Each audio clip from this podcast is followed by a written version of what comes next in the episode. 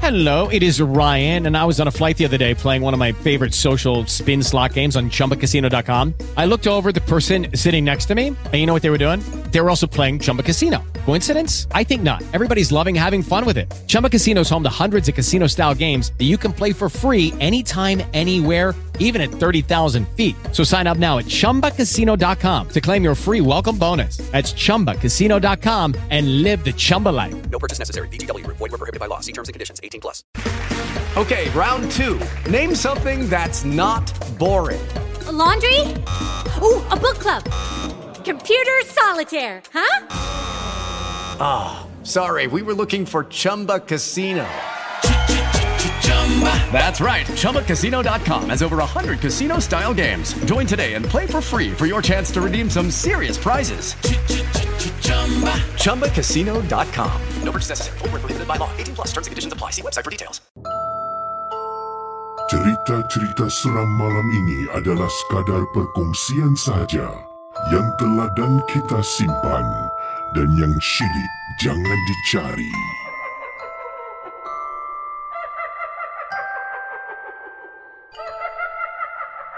Apa khabar semua para penonton? Dan selamat malam. Uh, kiriman ni datang daripada pengirim yang ingin dikenali dengan namanya Is. Uh, walaupun namanya Is, IS, tapi dia adalah seorang uh, perempuan, bukan lelaki. Uh. Sebab nama dia boleh dia kata Casey sebut nama saya E saja. Jangan sebut nama panjang. Okey. Jadi uh, by the way saya ni adalah seorang peminat malam seram uh, berasal daripada Kuala Lumpur Malaysia and I'm a girl. Uh, katanya. So nama saya Is tapi saya perempuan eh. Contoh nama Is tu kalau dipanjangkan jadi perempuan boleh nama apa selain daripada Isabella. Uh, mungkin anda boleh tinggalkan komen. Sementara itu kita dengar kisah Is. Is ni adalah seorang uh, penari, ya, uh, se- seorang penari uh, dan uh, tarian yang dilakukan oleh Is ni adalah lebih kepada tarian moden, ya. Uh, tarian ala-ala uh, mungkin hip hop, uh, ala-ala K-pop moden macam tu lah. Jadi Is uh, berkongsi masa tu saya ni sedang uh, semangat berlatih dengan uh, beberapa orang kawan saya untuk satu pertandingan tarian yang akan kami hadiri diadakan di Korea. So bayangkanlah Casey, kita punya semangat tu semacam uh, bila dapat um, tawaran ya untuk bertanding dalam pertandingan ini, kita pun semangatlah berlatih. Jadi bila berlatih tu kita ni adalah bukan penari sepenuh masa kata Is. Kita juga adalah seorang pekerja sepenuh masa dan penari sambilan. Hanya pada selepas waktu bekerja kita akan mula berlatih. Jadi just imagine masing-masing ada kerja dan bila balik kerja tu pukul 6 baru habis kerja sampai dekat dance studio ya dan studio ni lebih kurang dah nak dekat masuknya waktu maghrib pukul 7 suku 7.20 malam. So lazimnya kawan-kawan saya ni alhamdulillah kesemuanya walaupun kita ni ya uh, seorang penari kan uh, waktu solat tu kita tetap akan laksanakan lah. Jadi masing-masing nanti bila sampai kan tengok time dah solat je nak waktu solat je uh, ramai-ramai akan ambil wuduk dan kita akan solat dekat dance studio tu lah. So dalam dance studio ni dia ada beberapa bilik. Bilik dance studio 1, bilik dance studio 2 dan bilik dance studio 3. Kita menggunakan bilik dance studio nombor 3 katanya Is ya. Bilik dance studio yang ketiga. Jadi setiap bilik dance studio tu dia ada pintu keluar masuk sendirilah individual door to enter and, and exit. Jadi bila kawan-kawan semua pergi toilet yang ada buka makeup sebab nak ambil wuduk kan uh, lagipun daripada office dan sebagainya so ada yang tengah buka makeup dan kita solat individual lah sendiri-sendiri so saya lazimnya kata Is yang pertama. Sebab among all my friend saya seorang je yang tak pakai makeup. Saya ni boleh dikatakan macam peng peng apa ni pengkit. Kata Is. Ah. Jadi saya memang tak make up ke si. Saya punya orang style rugged. So bila ambil wuduk tu Dengan kawan-kawan semua Saya akan keluar dulu. Saya keluar dulu Pergilah dekat dan studio Dekat satu sudut tu Saya dah pakai telekung dah. Tapi pada masa tu Ketika saya pergi ke dan studio Saya terperasan Ada salah seorang kawan saya ni Dia dah siap dah. Dah siap tengah pakai telekung Dan nak solat. Saya masuk je nampak Dia tengah angkat tangan. Allahu Akbar. So dalam keadaan kita sedang sibuk nak solat Kata Is ya, Dalam keadaan kita sibuk nak solat saya tak berapa nak ingat lah berapa ramai kawan yang ada dekat toilet tu. Yang tahu saya keluar. Keluar dari toilet saya jalan sampai nampak ada seorang kawan. Eh, aku ingatkan aku yang sampai dulu. Rupa-rupanya kata Is seorang lagi kawan yang sampai dulu tapi saya tak tahu siapa sebab dia pakai telekung sama telekung putih. Dia pun to, uh, dia pun solat lah rakaat pertama. Saya pun pergilah dekat locker tu dalam dan studio keluarkan telekung saya pun pakailah telekung. Jadi saya solat. So apa yang berlaku saya solat ni dekat lebih kurang dalam 1 meter 2 meter belakang kawan yang ada solat kat depan. Allahu Akbar. Casey apa yang berlaku? Bila tengah solat saya dah rukuk saya iktidal saya sujud. Rakaat kedua Allah naik atas. Saya berdiri. Eh. Kawan yang tadi solat kat depan hilang ke si? Adakah dia sudah habis solat? Lepas tu dia jalan? Kemungkinan. So taklah terkejut sangat Bila saya boleh make sense dalam otak saya. So saya mula terus sambung solat. Kemudian Casey Saya dengar ada orang berbual Kawan saya pun masuk. Kan masuk Habis solat semua Saya tulis belakang. Saya nampak Tiga kawan saya Tengah solat. Kita empat orang ke si? Tadi kan satu dah solat. Saya tengah solat Maknanya Dua kawan belum solat. Betul tak? Betul. So kalau dua kawan boleh solat Saya pusing belakang Saya akan nampak Dua orang tengah solat. Yang ini selepas solat Assalamualaikum warahmatullahi Assalamualaikum warahmatullahi saya toleh belakang, saya nampak tiga kawan saya tengah tengah solat ke si? Okey tak apa, mungkin dia solat dua kali. Selepas habis semua saya tanya, "Eh siapa tadi ya solat dua kali?" Kawan saya yang tiga-tiga ni terpinga-pinga lah cakap, "Solat dua kali?" Ah, siapa yang solat dua kali? Tak ada orang cakap apa-apa. Eh jangan main-main lah. Tadi bila air masuk, ah, ni Is cakap lah eh. Tadi bila air masuk, I nampak kat depan tau Someone solat. So Ni ada solat lagi. Siapa yang solat dua kali? And then Semua jawab Eh kita orang baru masuk lah. Tadi kita keluar toilet sama-sama. Kau nampak siapa? Oh bayangkan saudara para penonton malam seram. Bila dah tahu kawan memang tak joking tak main-main Dan persoalan dia betul. Siapa yang saya nampak kata Is tengah solat dekat depan. Itulah perkongsian saya Casey dalam rancangan Malam Seram. Cerita-cerita seram malam ini adalah sekadar perkongsian sahaja yang telah dan kita simpan dan yang syilid jangan dicari.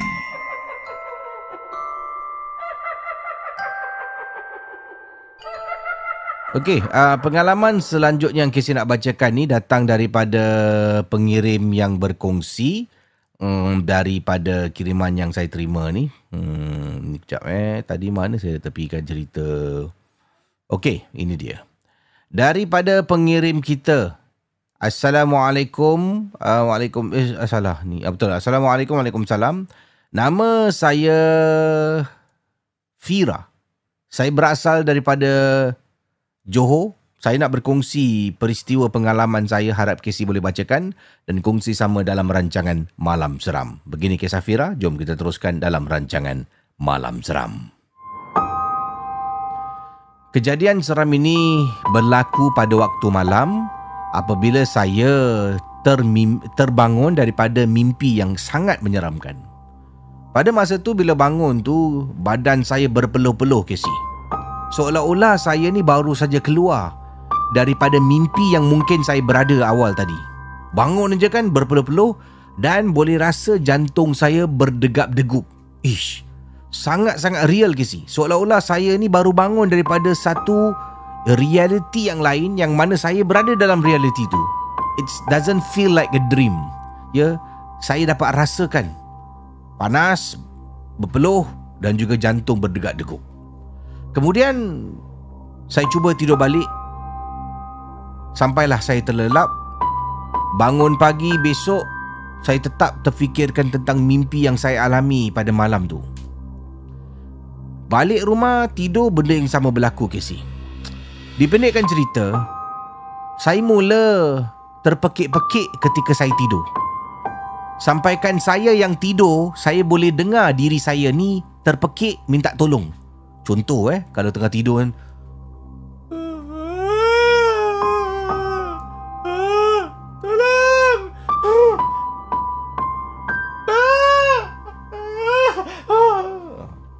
Contoh macam tu lah. Yeah, Bayangkan. Sampaikan Kata Fira dia boleh rasa ni. Dia boleh dengar Maaf Dia boleh dengar diri dia Minta tolong. Suara dia Tapi dia tak boleh bangunkan diri dia Lama kelamaan benda ni kerap berlaku Kata Fira Saya takut untuk tidur Saya akan paksa diri saya tengok phone ke si Main phone walaupun dah mengantuk Dah menguap Kepala saya sampai migraine Saya tetap paksa diri saya Sebab saya takut nak tidur kerana takut mimpi yang saya mimpi beberapa hari yang lalu akan datang menghantui saya. Sebab bila dalam mimpi, perasaan dia sangat-sangat jelas. Seolah-olah saya berada dalam dunia realiti. Jadi begitulah keadaan saya, kata Fira. Lama kelamaan, nampaklah daripada wajah saya nampak sentiasa penat. Dekat kerja mengantuk. Dan saya kalau tidur, saya tidur petang je sih. Dekat kerja saya akan tidur. Saya ditegur oleh majikan Kawan-kawan pun nampak perubahan saya Muka pun tak terurus Begitulah keadaan saya Sampaikan kedua orang tua saya pun Dapat lihat Lalu menegur dan bertanya Saya ceritakanlah Yang saya masih lagi mimpi. Mimpi gangguan tidur. Dan akhirnya Casey Saya berjumpa dengan seorang perawat yang merawat saya. Perawat tu mula membaca bacaan surah-surah ru'yah dia baca, baca, baca, mula-mula relax lah. Tapi lama-lama bila pakar tu baca surah, saya punya jantung ni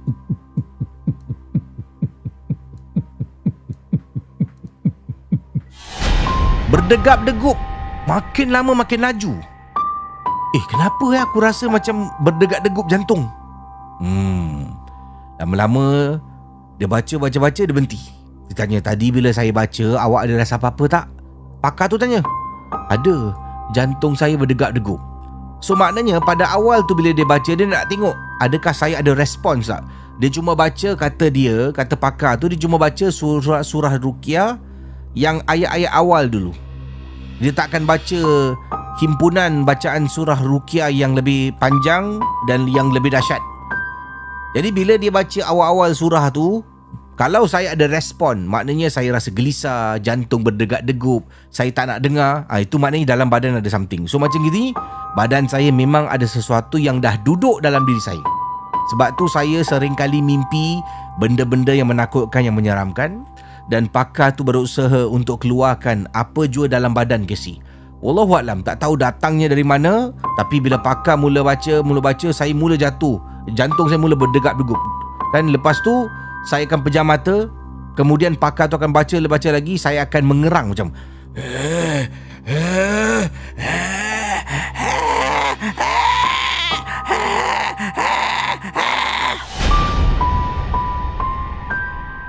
dan ia memakan masa untuk beberapa minggu saya jumpa dengan pakar tersebut untuk dirawat sampailah saya tidak lagi mempunyai mimpi yang menakutkan.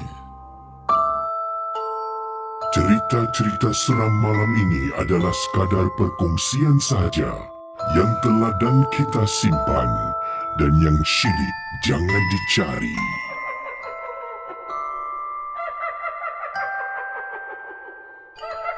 Okey, itu kisah daripada uh, apa ni kiriman Fira awal tadi ya tentang dirinya mula ada tanda-tanda mimpi lah. Mimpi dia selalu mimpi yang menyeramkan kan. Membuat dia rasa berdegap-degup jantung, berpeluh-peluh bila bangun tidur tu. Dan kemudian mimpi dia kerap berlaku dan dia rasa terganggu lah dalam tidurnya. Dia takut nak tidur sebenarnya. Sampaikan dia tak uh, nampak lah eh, sangat-sangat tak cukup tidur. Um, seringkali penat kan di tempat kerja. Dan begitulah hakikatnya pergi merawat untuk dapatkan bantuan. Ada orang yang enggan untuk berjumpa pakar merawat dan dia teruslah ya uh, ter apa ni uh, terus uh, tidak dapat mendapatkan bantuan untuk me, me, me, merawat dirinya lah. Okey. Hmm, saya nak bacakan kisah yang ini dengan tajuknya Rumah Sewa RM100. Uh. Rumah sewa RM100 ceritanya tak panjang ringkas saja. Uh, selamat malam Casey dan geng Momok. Selamat malam. Boleh panggil saya Sakura, bukan nama sebenar. Di sini saya nak bercerita tentang gangguan di sebuah rumah sewa yang saya duduki berdekatan Airport Kapit di Sarawak. Ya, berdekat dengan uh, berdekatan dengan sebuah lapangan terbang, ya dia panggil eh. Lapangan terbang Kapit di Sarawak. Kami sekeluarga memang expect akan ada benda yang berlaku, Casey. To be honest, the whole family, seluruh anggota keluarga ada perasaan benda ni akan berlaku. Dekat rumah sewa disebabkan kenapa kita suspect sebab bila kita nak sewa rumah tu, bila kita dapat tahu harganya RM100, mesti ada catch kan jadi bila dah sewa dah tahu dah oleh kerana harganya too good to be true kita sewa lah sewa. Cuma kena hati-hati. Apa yang berlaku tu lah belum kita find out. Ini semua hanya andaian masing-masing. Untuk pengetahuan Casey rumah tersebut sebelumnya dihuni oleh keluarga berasal daripada sebuah negara. Bukan dalam negeri eh. Luar negara. Mungkin berasal daripada Singapura mungkin berasal daripada Indonesia mungkin berasal daripada negara Brunei Darussalam tapi dia dekat rantau ni lah ya. Uh, berasal daripada sebuah uh, negara owner rumah cakap orang tu tinggal lama. Lama sangat dia dah tinggal. Dan memang tak ada problem lah. Tak ada kena kacau ke kena ganggu ke benda yang menakutkan seperti kita expect benda tu akan berlaku. Masa tu kami urgent lah sangat. Sekeluarga sangat dalam keadaan nak mencari rumah memang tak memilih dah. Bila saja dapat dia rumah ni Bapa saya Dia siap warning awal-awal Kalau ada apa-apa Jangan teguh dalam rumah tu. Beritahu dengan bapa Eh? Jadi itu pesanan daripada bapa Kami tinggal ramai-ramai. So meaning tak takutlah Casey Bila ramai-ramai dah tinggal dalam satu rumah. Rumah tu meriah lah Sentiasa ada orang kan? Jadi apa yang berlaku? Malam pertama Kami tidur dekat ruang tamu. Semua tidur dekat ruang tamu Berderet-deret tidur. Pada pagi tu mak kejutkan saya untuk buka lampu dapur. Saya pergi seorang-seorang si. Mak kejut, adik. Adik, adik. Adik, adik. Ya mak. Adik tolong mak boleh tak? Adik pergi bangun, adik bukakan lampu kat dapur tu. Saya pergilah. Daripada tidur tu kan pergi dekat dapur tu seorang-seorang buka lampu. Sampai di pintu dapur saya buka saya buka pintu dapur sebab pintu dapur dia ada ada uh, dapurnya ada pintu. Buka pintu dapur Dan bayangkan bila saya buka je pintu Astagfirullah Oh Saudara Bayangkan bila kata Siapa nama tadi? Sakura bukan nama sebenar eh. Kata Sakura Bila saya buka je pintu dapur Buka. Tengah buka ni Alangkah terperanjatnya Bila ada makhluk Dekat depan saya. Buka je Astagfirullah. Terperanjat Makhluk tersebut Benda pertama yang saya notice adalah Lidah dia Casey. Depan buka aja nampak Muka dengan lidah dia sangat panjang. Oh, Dengan rambut dia yang tutup muka Tubuh dia warna gelap hitam Dan sangat menakutkan Benda ni depan mata saya.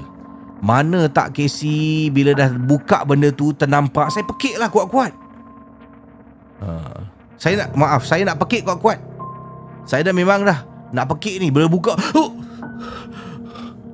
Bila saya nak pekik, dalam otak saya ni cakap, jangan jerit, jangan jerit, jangan buat kecoh. Ha, kalau tak, dia akan masuk tubuh kita. Kita tak boleh tunjukkan yang kita ni takut. So, ternampak benda tu dalam masa beberapa saat tu kan. Uh, itulah yang saya ingat nasihat daripada atuk saya Jangan tunjuk yang kita lemah, jangan terperanjat, jangan jerit sebab benda ni akan tengok, dia tengok, oh kau tengah takut ni. Aku masuk badan kau.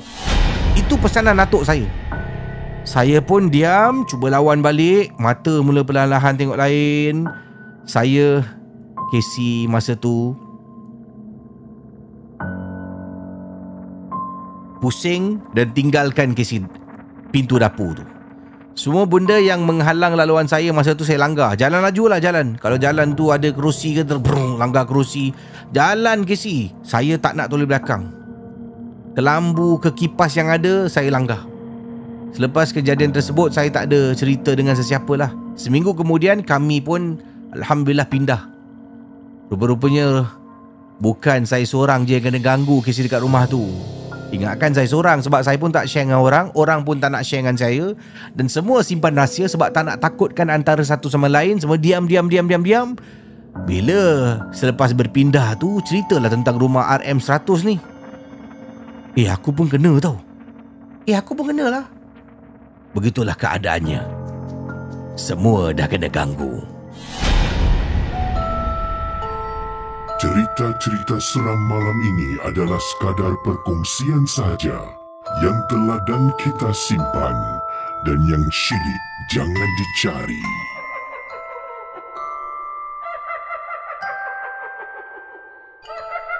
Assalamualaikum Burukis Waalaikumsalam. Nama saya Mandaya. Oh nama kenjang eh Mandaya eh. Katanya nama saya Mandaya. Itulah gelaran kawan-kawan saya panggil saya. Cakap je Mandaya Bunli Orang mesti kenal siapa saya oh. Judy was boring. Hello. Then Judy discovered ChumbaCasino.com. It's my little escape. Now Judy's the life of the party. Oh, baby, Mama's bringing home the bacon. Whoa, take it easy, Judy. The Chumba life is for everybody. So go to ChumbaCasino.com and play over 100 casino style games. Join today and play for free for your chance to redeem some serious prizes. ChumbaCasino.com. No purchase necessary. Void where prohibited by law. 18 plus terms and conditions apply. See website for details. With Lucky Land slots, you can get lucky just about anywhere. Dearly beloved, we are gathered here today to... Has anyone seen the bride and groom? Sorry, sorry, we're here. We were getting lucky in the limo and we lost track of time. No, Lucky Land Casino, with cash prizes that add up quicker than a guest registry. In that case, I pronounce you lucky. Play for free at LuckyLandSlots.com. Daily bonuses are waiting. No purchase necessary. Void where prohibited by law. 18 plus. Terms and conditions apply. See website for details. Siapa kenal Mandayak Bunli? Silang kat tangan. Ini serius dia, dia dia kirim email dia kata kalau Casey cakap je Mandayak Bunli orang mesti kenal sa- siapa saya. Oh, kira ni Mandayak dalam kategori famous lah eh. Jadi kata Mandayak begini, saya nak berkongsi satu kejadian Casey. Pengalaman saya pernah temankan kawan saya. Kawan saya ni sebenarnya dia nak pergi rumah bekas isteri dia untuk ambil anak-anak dia keluar pada malam tu, bawa keluar pergi makan malam. Jadi dia memang ada hak untuk berjumpa dengan anak dia. Tapi masalahnya selalunya pada hujung minggu dia akan ambil anak dia pada waktu pagi dan akan hantarkan ataupun pulangkan kembali anaknya pada keesokan hari iaitu hari Ahad sebelum pukul 5 petang. Itu perjanjian. Ayah boleh datang, ya, kawan saya ni boleh datang ambil anak dia, uh, kan ambil anak dia, kemudian pada waktu pagi, Sabtu pagi, uh, besok pagi dia akan hantar balik. Uh, besoklah hari Ahad tu akan hantar balik. Jadi saudara kata Man Dayak Bunli, ya. Saya temankan kawan saya pergi jemput anak dia dekat rumah bekas isteri yang terletak di Teck Wai. Saya pun tunggu dekat luar sementara kawan saya pergi rumah bekas isteri masuk dalam tu untuk ambil anak dia. Saya tak nak masuk dalam ke si. Saya kata eh uh, Man katalah kat kawan dia eh aku tunggu luar sudahlah eh kau pergi masuk lah. Okey okey kawan saya pun masuk dalam rumah saya dekat koridor sedang tunggu dia lah. So sedang saya berada kat luar Dekat koridor tengah tunggu kawan saya nak jemput anak dia kan. Saya berdiri kat koridor ni, saya terperasan dekat tangga koridor blok Teck Wai, rumah kawan saya punya bekas isteri ni, saya perasan macam ada orang tengah menangis. Dengar ke si dekat tangga tu Menghala ke atas? Dengar bunyi macam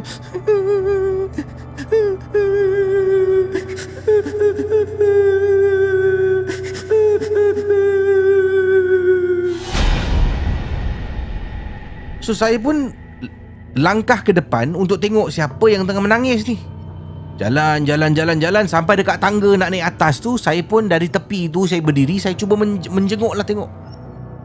Tak nampak orang pun, mungkin dia berada dekat tepi tembok.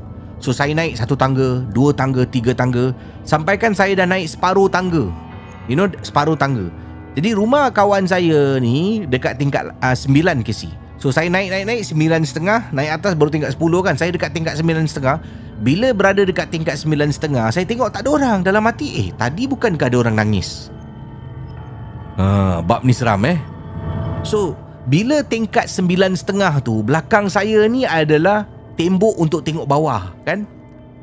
Saya pun naik lah Naik naik naik naik Sampai tingkat 10 Bila dekat tingkat 10 Suara tu dat- datang lagi lah.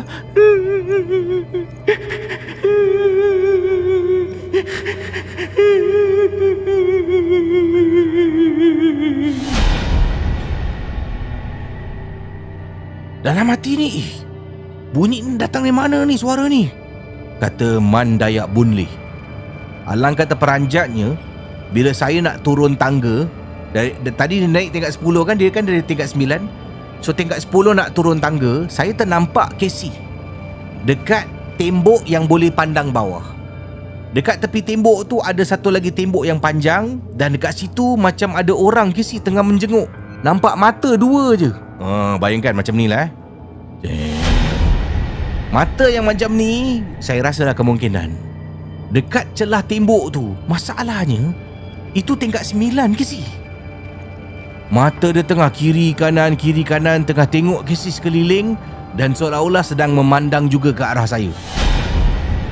Allah Casey Saya punya takut Daripada saya ni Nak pandang dia Saya tengok bawah Casey Tak berani saya nak pandang dia Tunduk bawah Jalan jalan jalan jalan. Sampailah dekat tingkat 9 Tunggu lagi 2-3 minit Member saya pun keluar. Kita bawa anak dia pergi makan Dan kita balik ke rumah dia.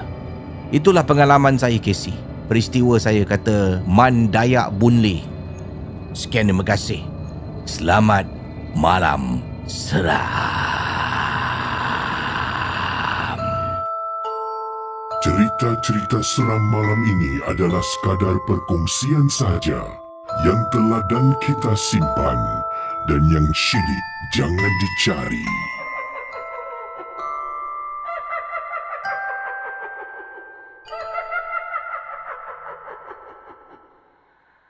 Okey, uh, tadi kan saya tanyakan siapa kenal Man Dayak Bunle, ya? Ramai eh katanya kenal eh.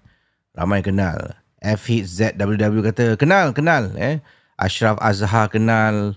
Uh, Umida kata kenal eh. Azrina Begum pun cakap kenal. Umi Suot pun kata kenal.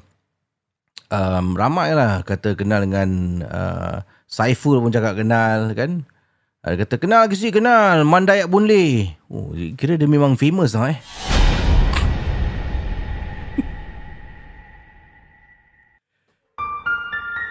Anda sedang mendengar podcast dan YouTube cerita-cerita seram bersama dengan Casey Champion dalam Malam Seram. Okey, uh, saya beralih ke kisah selanjutnya. Kalau tadi daripada Mandayak, yang ini kita nak bacakan kisah daripada siapa ni? Kejap eh. Oh, kini best cerita ni. Saya lupa. Uh, kiriman ni datang daripada Kak Kak Marlisa namanya. Assalamualaikum. Waalaikumsalam. Uh, nama kakak Marlisa. Kakak peminat malam seram berasal daripada uh, Newcastle, ya, yeah? Newcastle England. Oh, Newcastle eh, baru Newcastle baru-baru ini telah pun uh, ditewaskan eh. Uh, berani hantar cerita seram ya. Uh, kata Kak Marlisa, kakak daripada Newcastle England, kakak nak share satu peristiwa pengalaman yang menyeramkan. Okey, begini kisahnya. So what happened is, kata Kak Marlisa, dulu kakak tinggal dekat sebuah cottage. Ya, dan cottage ini adalah sebuah daerah, uh, dia macam kalau kita boleh cakap dekat Malaysia ni macam kampung lah. Dia lebih kepada uh, uh, kawasan-kawasan yang penuh kehijauan. Dia bukan tempat-tempat yang moden eh, ada shopping mall ke tak ada dia memang sangat pendalaman dan jauh daripada uh, kehidupan Rio di bandar. Uh, it is a, a nice small town uh, yang Kak uh, Kak Malisa uh, tinggal. Okey.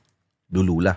So uh, dekat cottage ni kakak ada tinggal di sebuah rumah dan rumah ni adalah sebuah rumah lama lah. It, it, it is a very old house. Rumah ni memang sangat besar dan pada masa tu kakak sedang dapatkan khidmat daripada seseorang yang datang untuk masalah bantu masalah tikus dalam rumah. So that time kita baru pindah. So rumah tu ada banyak sangat red issues. So panggil lah this team uh, datang untuk bersihkan set the apa ni mouse trap lah dan sebagainya kata Kak Melissa. So the company datang dengan van ada tiga orang yang datang, seorang perempuan dan juga dua orang lelaki. So what happened is uh, seorang perempuan ni uh, dia tanyalah, okay apart from the basement, kita ada bawah tu kan kat bawah basement tu uh, yang uh, tempat mana lagi yang kakak suspek tempat dia yang ada tikus. So kakak cakap kat dia lah, kakak kata yang kakak suspek dekat atas attic. So bila naik tangga tingkat uh, dua rumah kakak ni, kita ada satu lagi tingkat, tingkat tiga lah. Uh, itu adalah bahagian bumbung rumah. So bumbung rumah tu kita kena tarik satu tali yang ada kat tepi tu tarik nanti tangga akan turun. Oh, uh, bunyi tangga eh. tangga tu turun dan kita akan panjat tangga tu naik atas. Dekat atas tu uh, orang lama gunakan sebagai storage area tempat simpan barang, kan simpan barang. Jadi kakak suspek dekat atas tu banyak tikus.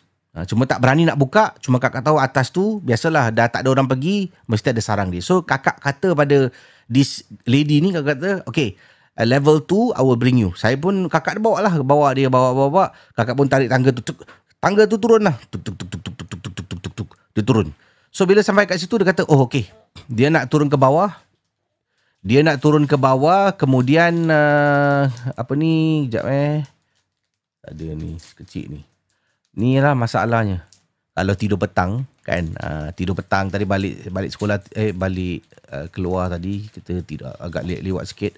Tidur pukul 5 uh, sekarang tak tidur lah. After this sleep ah. Tidur ah. Uh, tidur. Tutup pintu. Tu sayang tutup pintu. Tutup pintu. Eh, terima kasih. Okay. So balik pada kisah uh, Kak Marlisa. So dia kata dah tarik tangga tu, kakak dah tarik tangga. Kemudian dia kata, oh sekejap dia nak ambil barang. The mouse trap lah. Eh. The mouse trap dia nak ambil, nak bawa ni atas. So Kak Marlisa kata while uh, sedang tunggu dia turun bawah, kakak pun masuk dalam bilik kakak. kan Masuk dalam bilik nak ambil torchlight. So masuk dalam bilik nak ambil torchlight. And then kakak keluar, kakak nampak dia tengah panjat ke si? Tengah panjat. Panjat that tangga tu lah. Uh, buat ni seram sikit ni. Ting-ting. Saudara, jom. So kakak tengah nampak dia panjat tangga tu naik ke atas bahagian bumbung dekat atap rumah tu lah. And nampak dia kakak pun panggil, eh do you need torchlight? Kau perlukan lampu suluh tak? So kakak pun ikut dia panjat naik atas. Panjat, panjat, panjat, panjat, panjat. So dekat atas tu, dia punya roof tu agak rendah ke si. Memang rendah dan tak boleh berdiri. So kakak ni nampak dia naik atas, kakak pun ikut naik atas dan dia sampai atas tu kakak nampak dia dekat depan kakak tengah merangkak. Berangkak tengah cari, konon nak carilah mana sarang tikus tu. Kata Kak Malisa. And then saya ikut kat belakang ke si. Tangan dengan torchlight, kakak pun ikut dia merangkak. Tengah ikut merangkak, dalam lebih kurang kaki kakak ni dah jarak tinggalkan tangga tu dah satu meter. Ya, kaki kakak dah satu meter jauh daripada tangga. And then tengah ikut merangkak, merangkak, merangkak, merangkak. Tiba-tiba kakak dengar ke. Kakak dengar suara perempuan.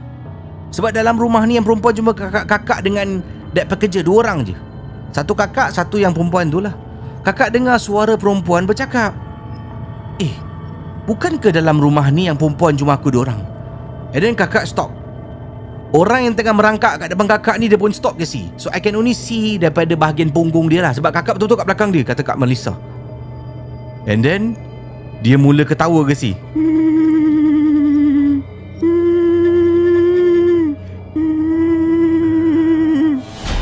Dia mula ketawa dan suara dia ketawa tu sangat menyeramkan, kata Kak Melissa. Sangat menakutkan.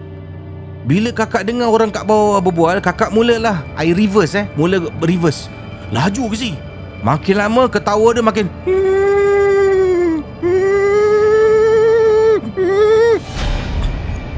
Turun tangga And then there she was.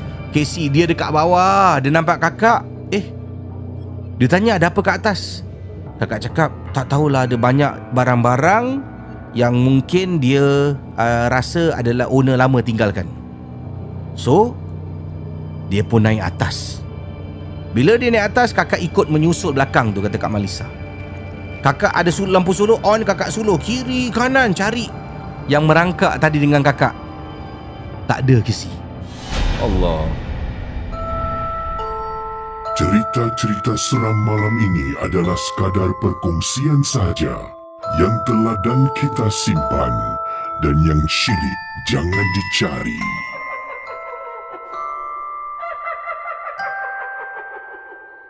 Okey, itu kisah daripada Kak Marlisah ya yang berkongsi kisah berasal daripada Newcastle, England. Terima kasih Kak Marlisah kerana sudi kirimkan uh, kisah anda melalui Malam Seram kc at malamseram.com. Eh seram eh bila kakak tu tengah merangkak-merangkak tiba-tiba kakak merangkak-merangkak kakak dengar eh kenapa ada suara orang kat bawah dia mula kan ada rasa syak wasangka dan siapa kat depan ni eh uh, dia ber- berhenti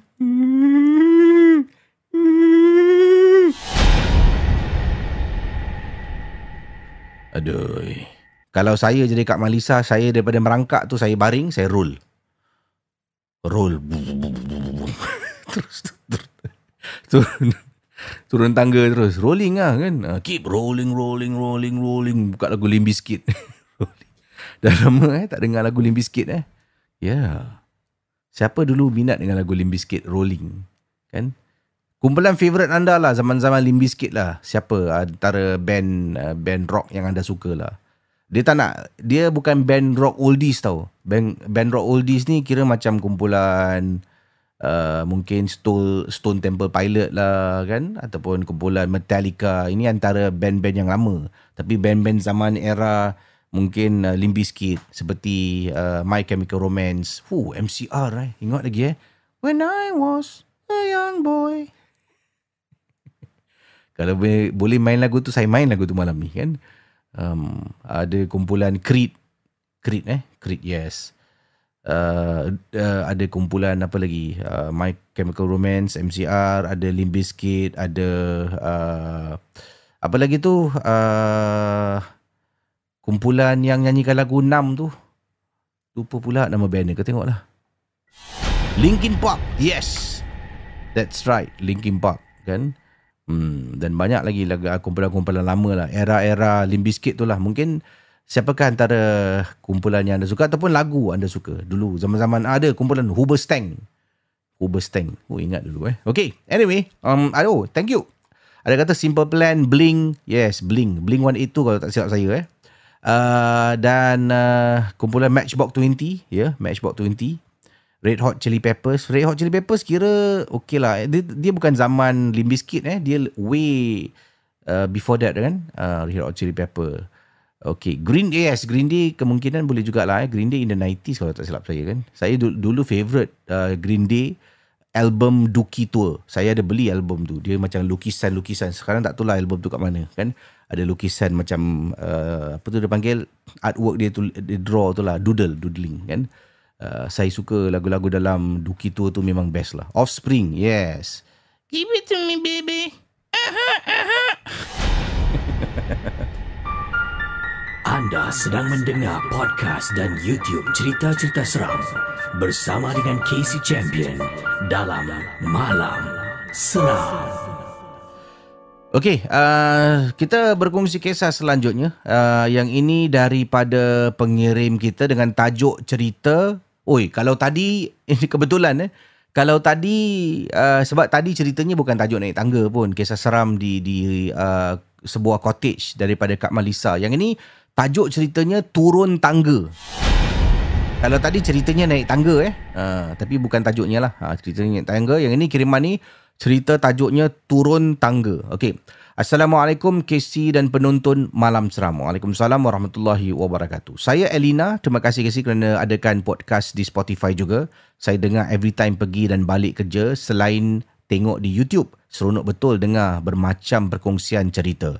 Kadang-kadang rasa macam satu validation yang saya tak gila. Sebab saya Sebab ada orang lain pun mengalami pengalaman yang sama seperti saya alami Casey.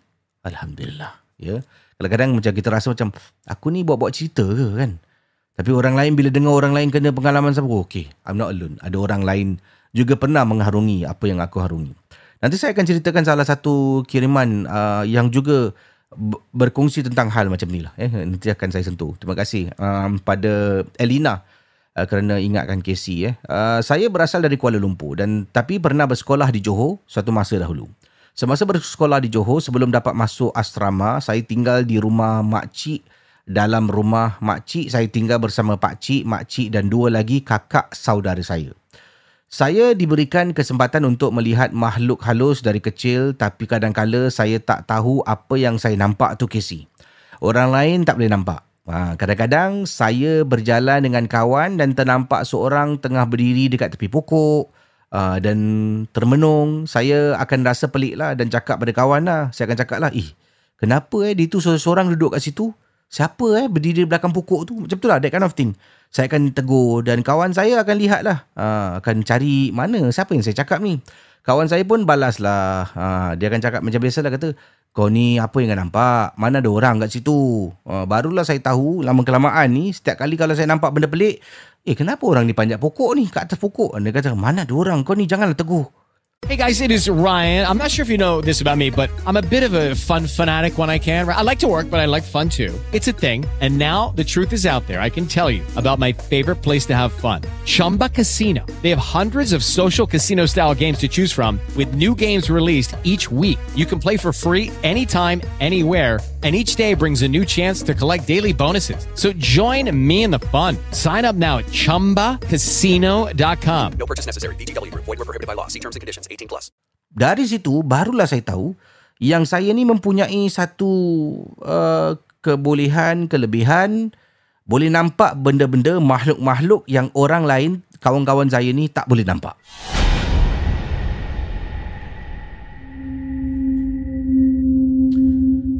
Jadi katanya ada masa saya tak boleh bezakan lah sama ada ada yang nampak itu adalah benda sebenar ataupun yang saya nampak tu adalah benda yang tak betul, makhluk gaib.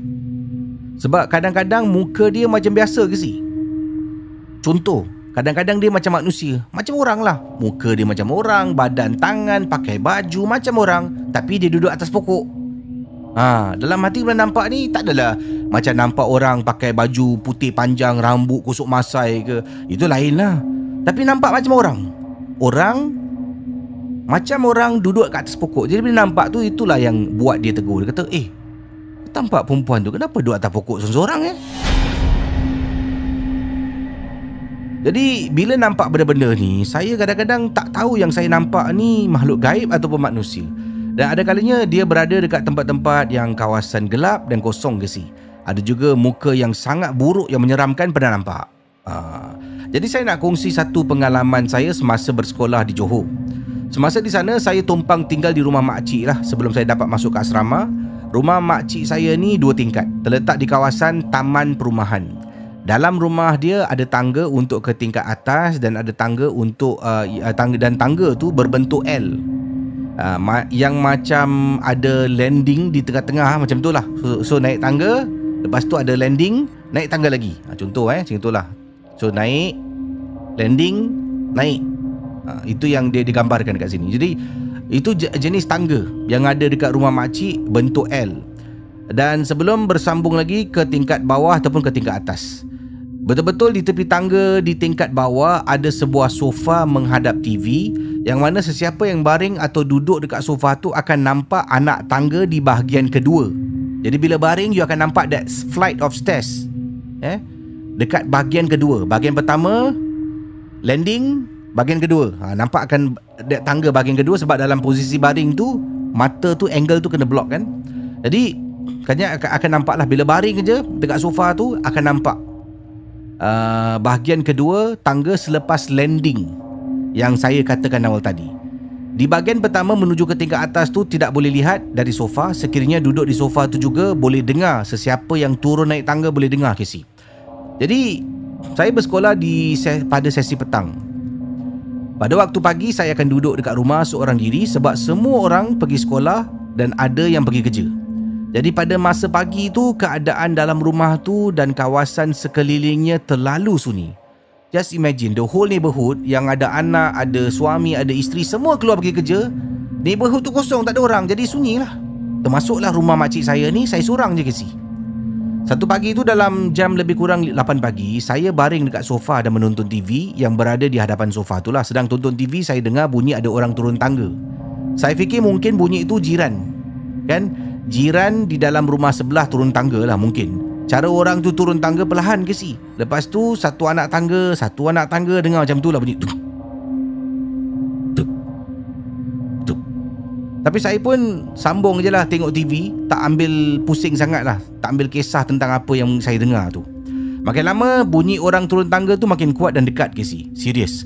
Saya jadi pelik dan fikir takkanlah ada orang turun tangga dekat sebelah saya ni dalam rumah sebab saya ni seorang ke si. Saya seorang dalam rumah Tapi bunyi dia saya dah macam boleh dengar Ini bukan bunyi rumah jiran ni. Ini bunyi tangga orang turun dekat belakang aku. Oh, Saya seorang ni kesi Makin lama bunyi makin Makin kuat. Walaupun cara orang turun tangga tu perlahan Setapak demi setapak eh Tuk Tuk Lepas satu-satu kisi anak tangga dia turun. Saya pun toleh melihat ke atas Perlahan-lahan saya nampak kain putih turun tangga. Serius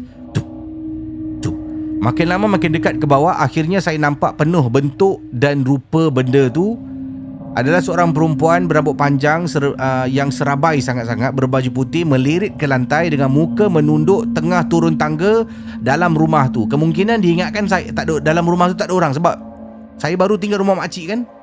Jadi dia kata Oh semua dah keluar pergi kerja Pergi sekolah. Rumah ni aku punya. Tak adalah Ini saya tambah eh. Nampak ke si? Dia turun tangga Nampak dia tengah tunduk ni Dalam hati saya Eh. Ha.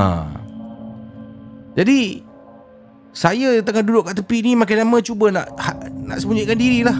Ya Allah Casey punyalah seram First time nampak Pontianak depan mata.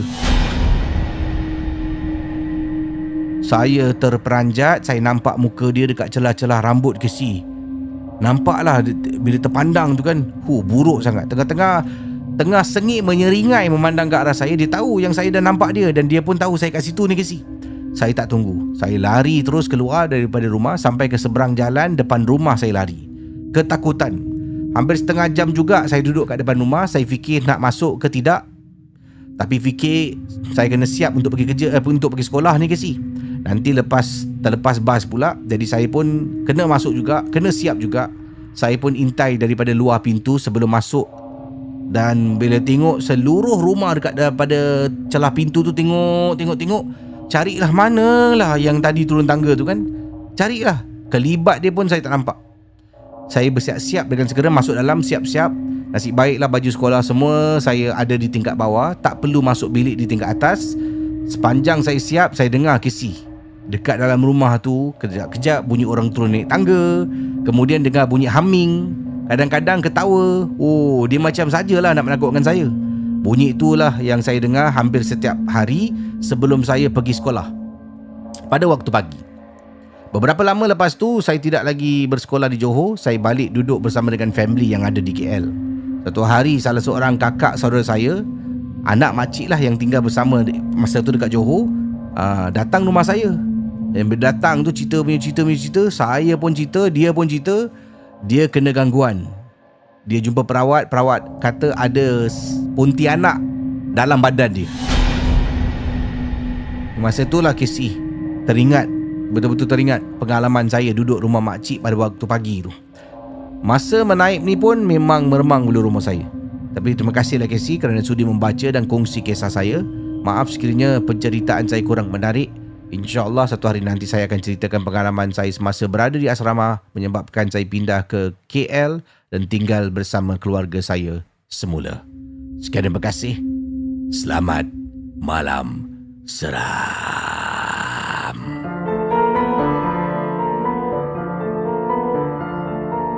Malam Seram adalah sebuah podcast dan YouTube cerita-cerita seram yang disampaikan oleh Casey Champion. Jangan mudah percaya. Okey, itu kisah daripada um, kiriman email dari siapa ni? Elina. Terima kasih Elina atas perkongsian kisah anda dengan tajuk cerita Turun Tangga. Yang ini daripada Encik Assalamualaikum. Waalaikumsalam. Nama saya Kisi boleh panggil Zul. Uh, Saya nak share satu peristiwa Kisi Mohon maaf kalau cerita saya tak berapa seram. Pengalaman saya begini. Saya tinggal di area Sengkang. Rumah saya ni menghadap kapak multi-story uh, Sengkang ya.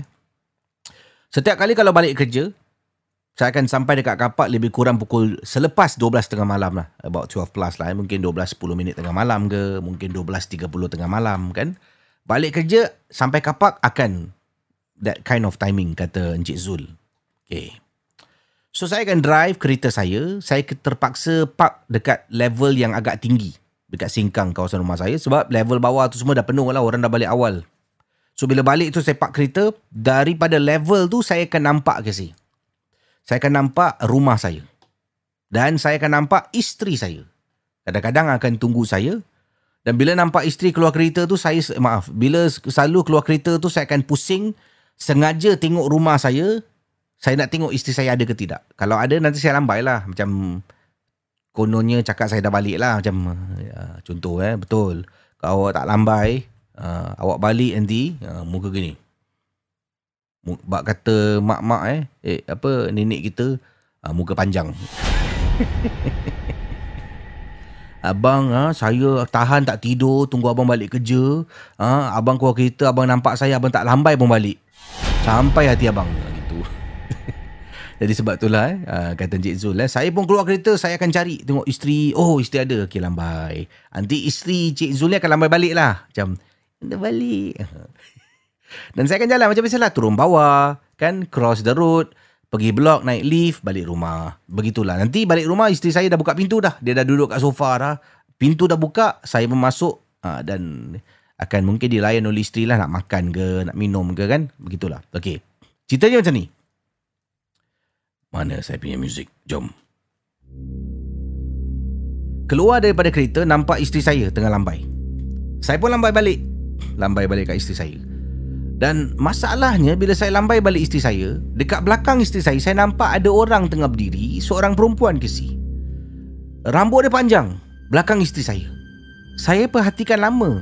Jadi, apa yang berlaku, kata Encik Zul, pada masa tu saya dah lambai-lambai-lambai isteri, saya tunjuk. Tunjuk. Habis isteri saya pada masa tu bila saya tunjuk, dia ingatkan saya tunjuk dia. Dia pun tunjuk diri dia.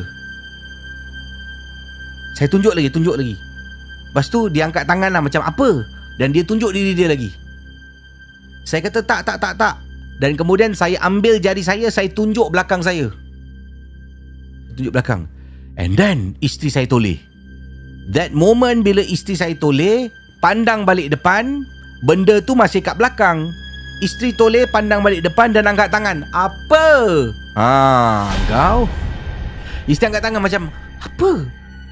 And then saya pun angkat thumbs up. Saya lambai-lambai, saya jalan ke si. Jalan all the way tengah turun bawah dalam hati. Apa aku nak jawab dengan isteri kalau nanti balik dia tanya. Contoh, asal tadi abang tunjuk-tunjuk belakang saya? Kalau saya cakap dengan isteri saya, saya nampak orang berdiri, nanti dia akan takut ke si. Dia akan marah saya. Dia akan cakap saya sengaja nak takut-takutkan dia. Masa tu tengah lah Tengah turun tangga kan Keluarlah algebra semua kat kepala kan. Pi R square uh, Area of circumference of circle. Cari solution. Sebab betul juga eh. Nanti abang oh, sengaja nak takutkan saya. So sampai dekat rumah Isteri saya dah Diri dekat depan pintu.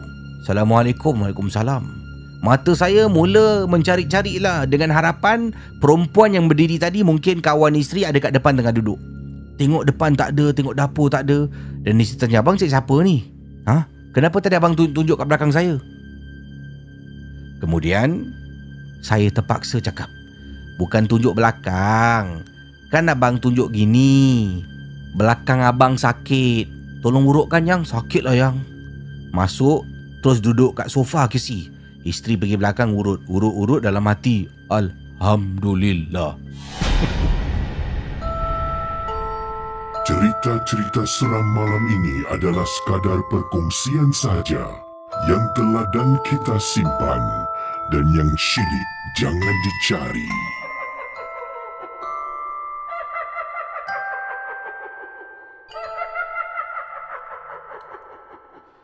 Uh, tu kisah daripada Encik Zul yang berkongsi pengalaman eh pandai pandai betul Encik Zul uh, yalah eh mencari jalan keluar ya solusi. Betul kadang-kadang kalau kita anda beritahu isteri kan anda cakap kat isteri eh uh, tadi siapa diri kat belakang?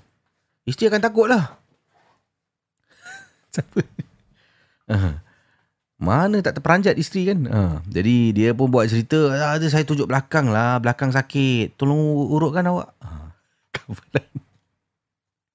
Mau tak kena marah dengan isteri. Uh, ada kata kat sini. Uh, tukar cerita pula kata Umida eh. Uh, uh, Akmal Daniel kata cover. Hmm, ada kat sini kata cover line lah Nur Aziz, uh, Nur Nur Zalila Tahi. Uh. Yang ini kata kat sini, "Oi, Casey cepat betul dia cari jalan eh. Adakah semua lelaki macam tu mudah mencari alasan?" Boy. Janganlah kita menyamakan orang lelaki dengan yang lain saya ini dialog lelaki saya tak sama macam lelaki lain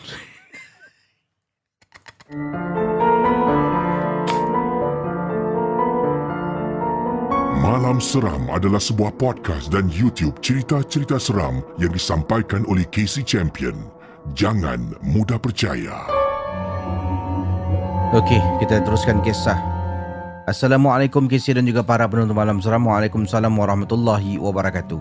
Nama saya uh, jangan sebut sebelum tu eh. Jangan sebut nama yang tertera di alamat email saya. Okey, nama saya Casey boleh gunakan nama semaran dengan namanya Kak N, bukan nama sebenar eh kata Kak N. Kak N nak share Casey cerita yang sangat ringkas dan juga nak tanya opinion, pendapat, pandangan geng mumuk yang mendengar menonton rancangan Casey lah. Pertanyaan Kak N dan juga pengalaman Kak N begini. Kak N kenal dengan seorang lelaki ni lah. Uh, untuk kata Kak N ni kenal dengan seorang lelaki. Kak N ni adalah seorang uh, yang dah pun berpisah dengan pasangan suami dan anak-anak pun dah besar. Jadi pada usia yang dah senja ni uh, Allah munculkan seseorang dalam hidup Kak N. Dan seorang lelaki yang Kak N rasa sangat baik lah. Dan Kak N pun mula berkenalan dengan dia. Tapi masalahnya lelaki ni setiap, setiap kali bila Kak N tanya tentang Yalah cuba hint-hint tentang bab uh, Kalau eh kalau you nak solat You pergi solat lah. Tak payah boleh tunggu. Contoh kalau kita keluar eh. Kalau keluar Kak N cakap uh, You nak solat pergi solat lah. Tak apa. Uh, I boleh tunggu. Dan dia akan cakap oh tak apalah. Dia akan solat kat rumah. Selalu dia akan cakap macam tu. Dia akan solat kat rumah Solat kat rumah. Dan Dia ni pula Kalau bab sembang pasal agama Oh memang champion ke si Dia Bukan berbual kosong. Dia boleh petik Al-Quran punya ayat yang kakak pun tak tahulah betul ke tidak. Tapi dia boleh petik. Dia akan petik ayat ni dia kata ayat ni daripada ni dia akan sebut. Ya contoh. Innal ladzina kafaru ha, contoh dia. Baca. Kemudian dia, dia akan cakap dan dengan itulah wahai manusia dia boleh petik macam tu. Kakak sejujurnya tak tahu adakah petikan yang dia ambil tu tepat bacaannya ataupun maksudnya. Tapi daripada kakak berbual dengan dia, dia memang seseorang yang berpengetahuan bab-bab Al-Quran ni. Memang hebat. Tapi hairan, bila setiap kali cakap awak nak solat, dia kata tak apa, solat kat rumah. Saya solat kat rumah. Tapi begitulah keadaan dia dan dia keluar dengan kakak pun uh, jarang-jarang sangat dia keluar dengan kakak pada waktu malam. Selalunya dia akan jumpa kakak uh, selepas waktu antara waktu zuhur hinggalah sebelum maghrib tu dia akan jumpa kakak. Jadi Persoalannya satu ni, kakak nak tanya. Kalau dia memang seseorang yang boleh petik ayat-ayat Quran, boleh baca, dia mesti tahu dalam Quran tu menyuruh kita untuk tidak tinggalkan solat. Tapi dia seolah-olah macam tak nak sembahyang. Setiap kali kakak kata, pergilah. Uh, you boleh solat kat masjid ni. Tapi dia akan cakap, tak apa, tak apa. Nanti akhir balik, I solat. Adakah dia mempunyai ilmu pengajaran tertentu yang patut kakak be wary of, kakak patut tahu? Uh, dan adakah patut kakak teruskan uh, perhubungan kakak dengan lelaki yang kakak suspek mungkin dia tidak melakukan tanggungjawabnya? Itu pertama. Soalan kak daripada akak siapa ni Kak N eh Kak N. Soalan yang kedua Casey yang kakak juga observe dengan dia dia ada beberapa benda yang dia akan uh, pakai dekat tangan dia iaitu cincin lah cincin cincin tu dia akan pakai sarungkan dekat tangan dia Setiap kali kalau dia nak pergi toilet, dia akan buka beberapa cincin tu dia akan buka, kemudian dia akan masuk dalam mulut. And then kakak pernah nampak dia buat benda tu, dia dia buka cincin tu dia masuk dalam mulut, dua cincin masuk dalam mulut, dia masuk toilet. Lepas tu dia keluar, cincin tu dia keluarkan balik daripada mulut dia, dia lap kat tisu, dia masuk sarung balik. Kakak tanya, kenapa uh, you masukkan cincin tu dalam mulut masuk toilet eh? Dia cakap, ah tak ada apa-apa. Bila tanya lagi, "But kalau tak ada apa-apa, asalkan masuk mulut cincin tu dalam mulut. Dia kata tak ada apa-apa. Dia very secretive, but at the, at the same time, dia juga suka berkongsi uh, tentang bab-bab agama. Bila cakap pasal agama, dia memang suka sangat bercakap. Itulah yang kakak nak tanya. Yang pertama, patut kakak teruskan perhubungan kakak dengan dia. Sekiranya kakak rasa dia ni mungkin tak mendirikan tanggungjawabnya. Yang pertama. Yang kedua tentang cincin tu. Apa faedahnya cincin yang dia pakai tu masuk dalam mulut setiap kali dia nak pergi toilet? Mohon maaf, cerita kakak bukan seram, tapi lebih kepada kisah misteri berkenaan dengan seseorang. Sekian terima kasih. Selamat malam seram. Cerita-cerita seram malam ini adalah sekadar perkongsian sahaja yang telah dan kita simpan dan yang syilid jangan dicari.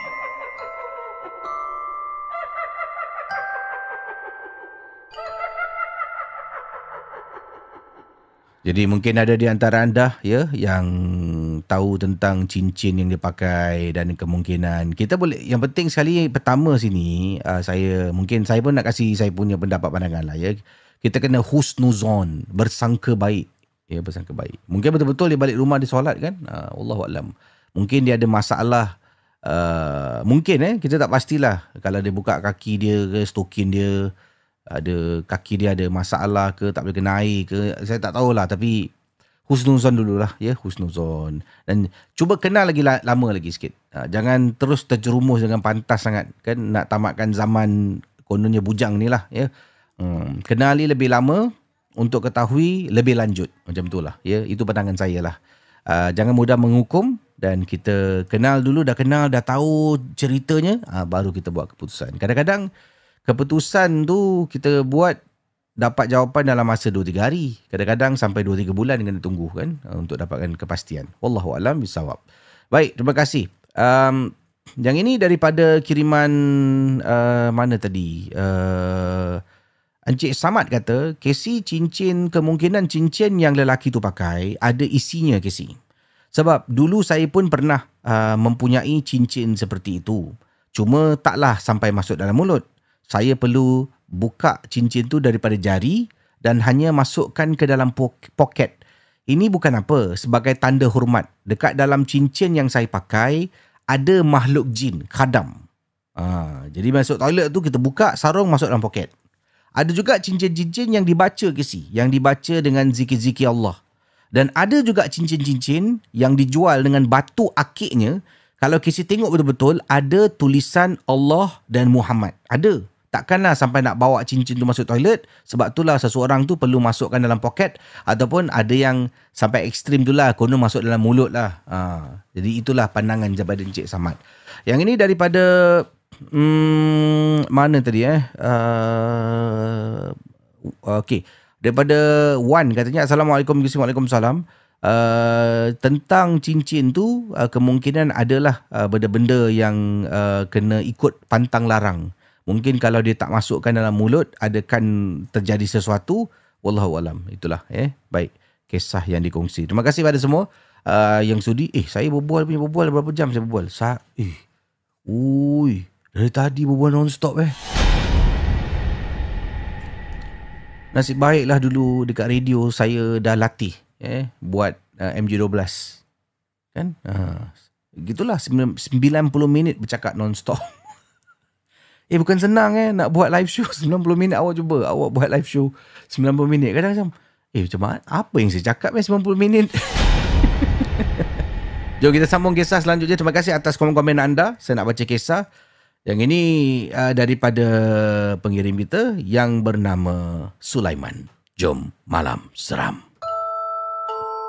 Cerita-cerita seram malam ini adalah sekadar perkongsian sahaja yang telah dan kita simpan dan yang syilid jangan dicari.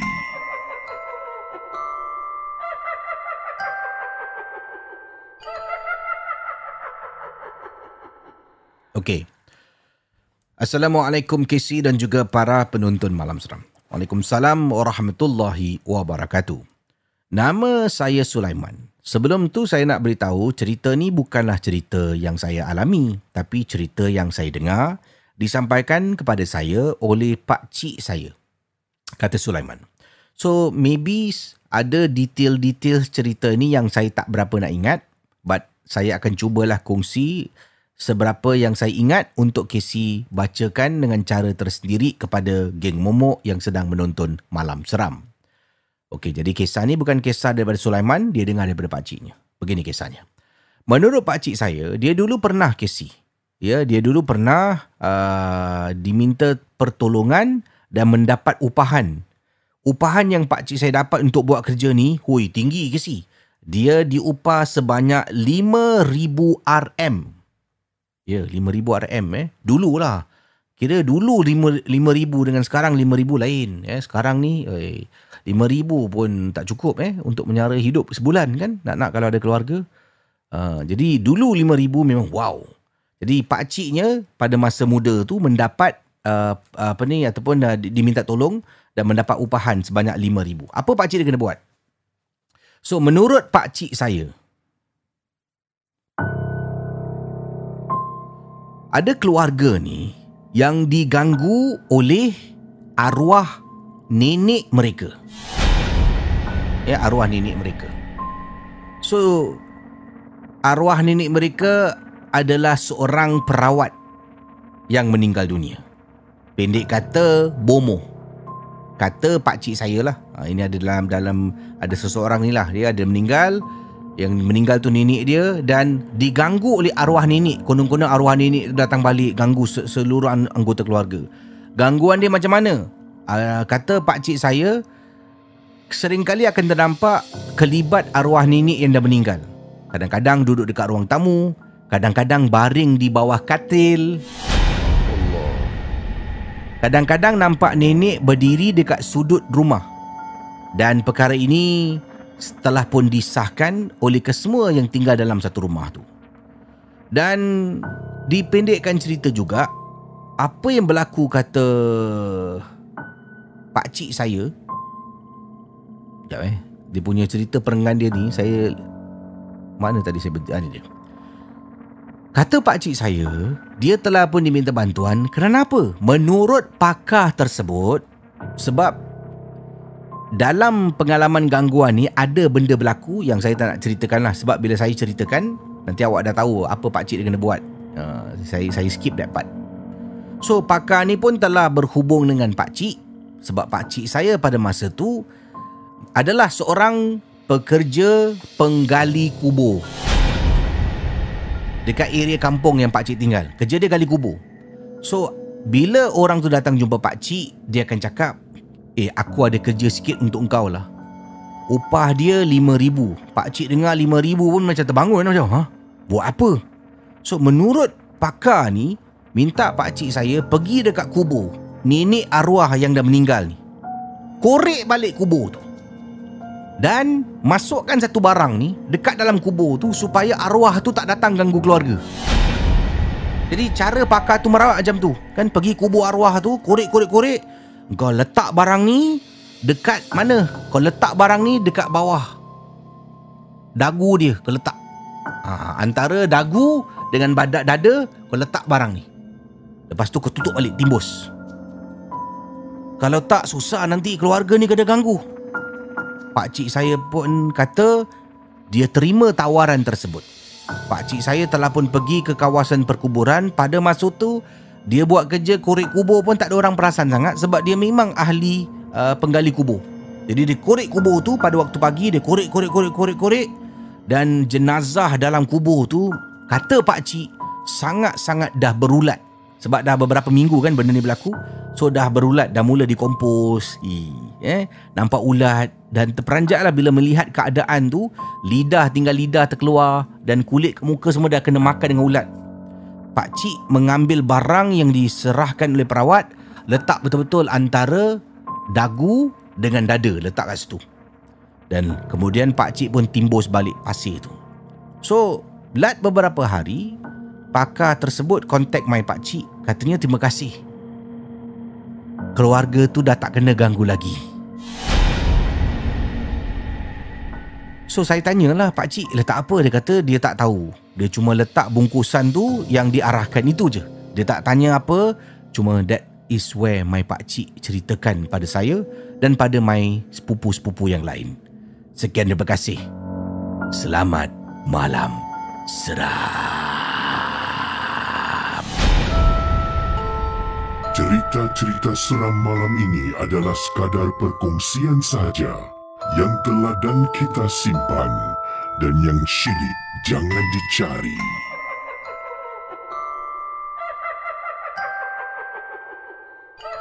Saya uh, Cik Oh Cikgu Alin dari Keruang Johor nak berkongsi pengalaman ringkas adik saya ketika melalui jalan Silong menghubungkan Ulu Tiram, Senai dan Kulai. Ah, jom.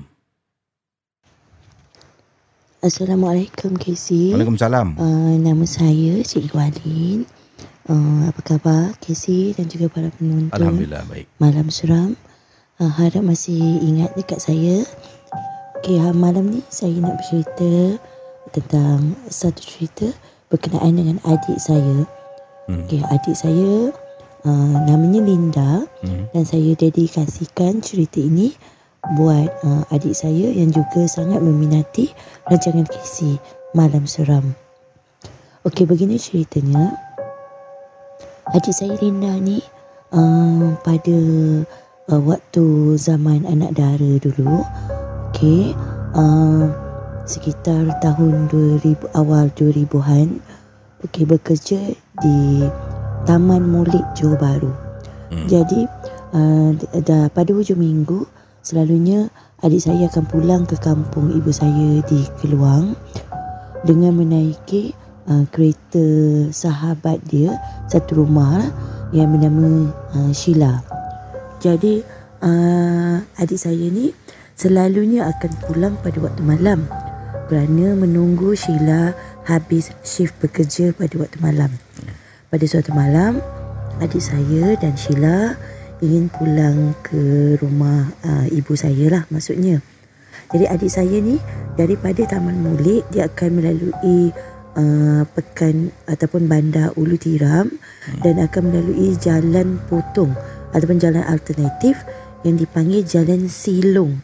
Hmm. S E E L O N G Silong. Jadi uh, Kisi boleh lihat di dalam um, uh, Google Maps eh jalan Silong ni memang sejalan yang agak sunyi kerana dikelilingi oleh pohon kelapa sawit dan juga ada kawasan-kawasan uh, pertanian uh, yang menghubungkan antara Ulu Tiram dan juga uh, Kulai kemudian uh, menuju ke Bandar Tegara sebelum pergi ke Keluang jadi itu jalan yang digunakan selalunya lah jalan alternatif jadi pada satu malam ni uh, dalam perjalanan sekitar dalam uh, pukul 12 malam lebih macam tu lah. Jadi adik saya ni tiba di satu kawasan tapak pelupusan sampah di Jalan Silong ni. Di Jalan Silong ni ada satu tapak kawasan pelupusan, pelupusan sampah di mana kawasannya agak berbukit bukau. Jadi uh, pada uh, jalan yang naik bukit tu uh, tiba-tiba terasa uh, kereta agak berat. Tapi uh, logik lah kalau naik bukit tu uh, kereta terasa berat kan? Jadi mula-mula tak ada perasan apa-apa. Uh, kemudian adik saya tegur uh, sahabat dia ni lah.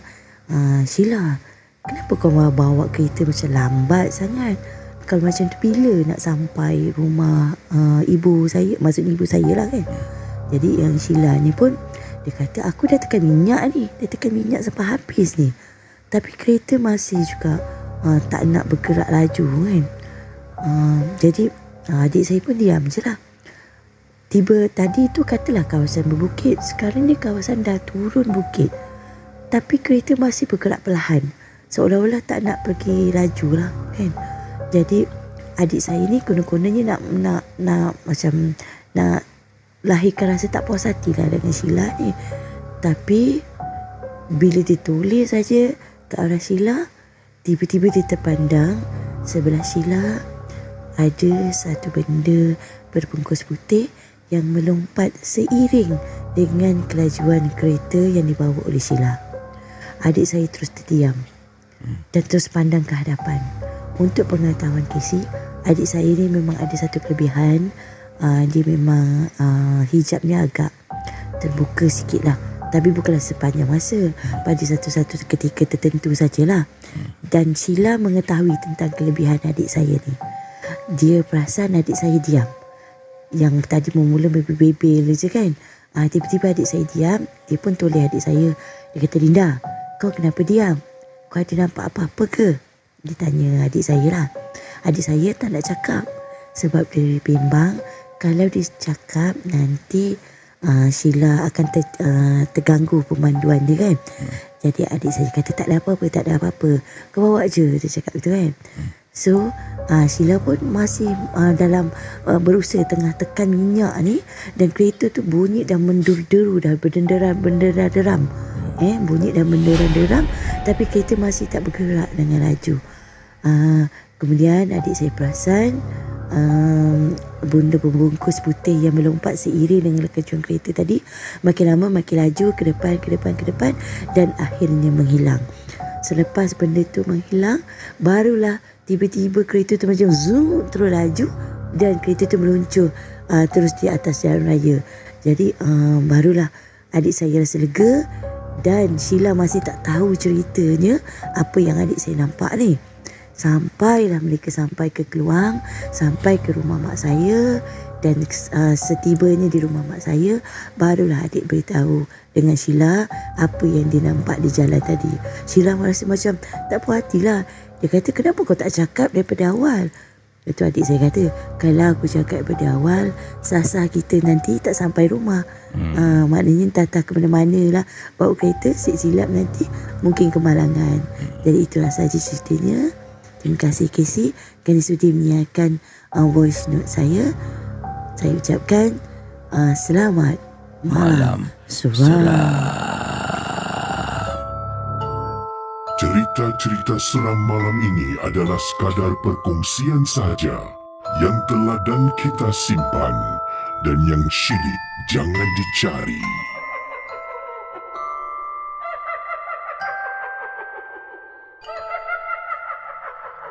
Okey, uh, ni saya ternampak ada kiriman ni. Assalamualaikum, Waalaikumsalam. Saya saya ni di kawasan Tua Payoh. Tinggal rumah HDB. Uh, dekat sini sekarang hujan sangat lebat. Dan dari tadi hujan ke si, I think dah sejak satu jam yang lalu macam tu, I dengar bunyi macam gendang, bunyi gendang ke si. Uh, bunyi duk duk duk duk. Last dua saat tu nanti dia bunyi lagi. Duk duk. Benda tu dia last akan tu last third for two second lah. Eh. Dia akan bunyi lagi. Duk duk duk duk. Saya, kasi saya sampai buka pintu rumah tau. Nak dengar bunyi apa ni eh. Dari tadi bunyi duk duk duk duk. Ha, kan bunyi apa tu? But saya memang tak boleh fikirkan ni uh, kiriman WhatsApp daripada salah seorang geng momok. Tak boleh fikirkan bunyi apa ke si? Takkanlah ada bunyi orang bergendang macam ada funeral kat bawah blok kan? Jam-jam waktu malam macam ni. Dah lah seorang kat rumah ni. Suami belum balik dengan hujan daripada tadi tak berhenti, tambahkan lagi seram. Ha. Terima kasih eh kerana sudi berkongsi. Harap suami cepat-cepatlah pulang ya dan uh, juga uh, dapatlah temankan awak nanti ya. Terima kasih. Okey. Ada dekat sini yang kongsi pelbagai kisah dan uh, pengalaman. Terima kasih banyak. Uh, pada anda yang telah pun uh, report dekat saya tentang ada yang gunakan konten malam seram. Terima kasih banyak-banyak ya. Terima kasih bantu Casey untuk report. Uh, kerana saya tak boleh buat seorang lah kan. Uh, benda ni memerlukan juga community untuk bantu Casey. Siapa yang menggunakan uh, konten-konten malam seram. Uh, dengan tidak uh, mendapatkan izinan bolehlah tolong bantu. Ya terima kasih banyak dan uh, saya akan undurkan dirilah. Jumpa anda esok malam. Esok hari apa? Uh, Rabu eh? Uh, malam dalam satu lagi episod malam seram. Dan kalau nak cerita tentang tema-tema tertentu, mungkin cerita tentang hospital ke, cerita tentang jalan seram di seluruh dunia ke, uh, ataupun apa juga lah, anda boleh tinggalkan uh, apa ni permintaan anda melalui email kc@malamseram.com ataupun boleh hantarkan WhatsApp kepada saya. Ini talian WhatsApp saya. Uh, ini dia. uh, plus 65 8131 0287 dan insyaallah kita akan jumpa lagi uh, pada esok malam ya dan uh, yang penting sekali ingat malam seram sebuah rancangan hiburan saya ni kalau dapat cerita saya suka baca dan saya suka faham cerita tu dan kadang-kadang saya akan tambah lah sendiri eh. Saya akan bila saya tambah dialog saya akan cakap saya tambah dialog sikit saya tambah saya tukar. Jalan cerita sama cuma tambahkan sikit supaya menjadikan jalan cerita tu menarik. Dan sekiranya kalau anda rasa-rasa macam eh ni betul ni uh, terpulang pada semua. Yang saya tahu jangan mudah percaya. Assalamualaikum dan selamat malam. Seram. Bye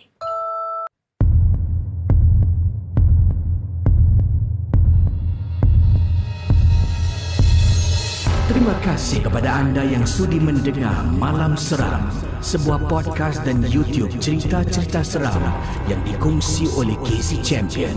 Kita jumpa di lain episod.